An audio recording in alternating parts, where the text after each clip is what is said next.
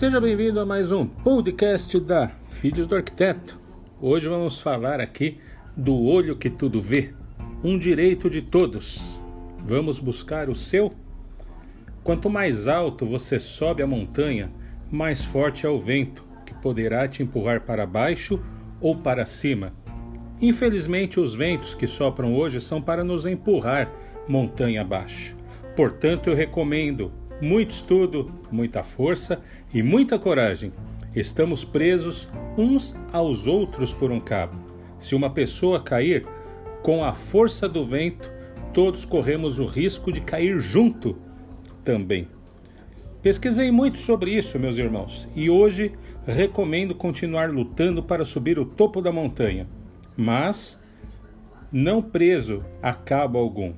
Esse cabo com quem me refiro pode ser descrito de várias formas: cultura, o sistema, saúde, religião, filosofia, até mesmo os nossos pensamentos.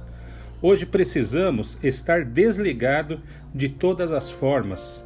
É muito parecido com o instante em que o Titanic estava para afundar. As pessoas estavam desesperadas e a lei era cada um por si. Nota no Titanic, os passageiros eram divididos em dois grupos, ou classes sociais rico ou pobres, e no, e no momento em que o navio estava para afundar, depois que bateu contra um iceberg, a classe alta, os ricos, tiveram acesso aos botes salva-vidas, enquanto a classe baixa, os mais pobres, ficaram por último e a maioria morreram naufragados. Aonde quero chegar com tudo isso? Querendo ou não, acreditando ou não, contrariando o que sempre nos ensinaram, o ser humano é um ser individual, insociável e às vezes desumano com seus irmãos quando eles mais precisam de ajuda. Eu sou a pedra no sapato de muita gente. Por algum motivo, incomodei durante anos pessoas nas redes sociais, Incomodei irmãos para poder ajudar em campanhas. Fiz campanhas para poder ajudar aquele que mais precisava.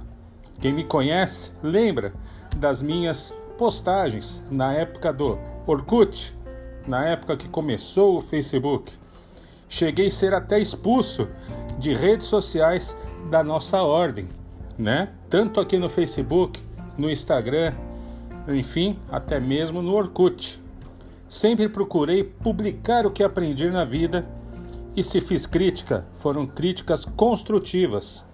Possuí alguns amigos, entre aspas, tanto na nossa ordem, também quanto na Rosa Cruz, e muito provavelmente essas pessoas é que me denunciavam.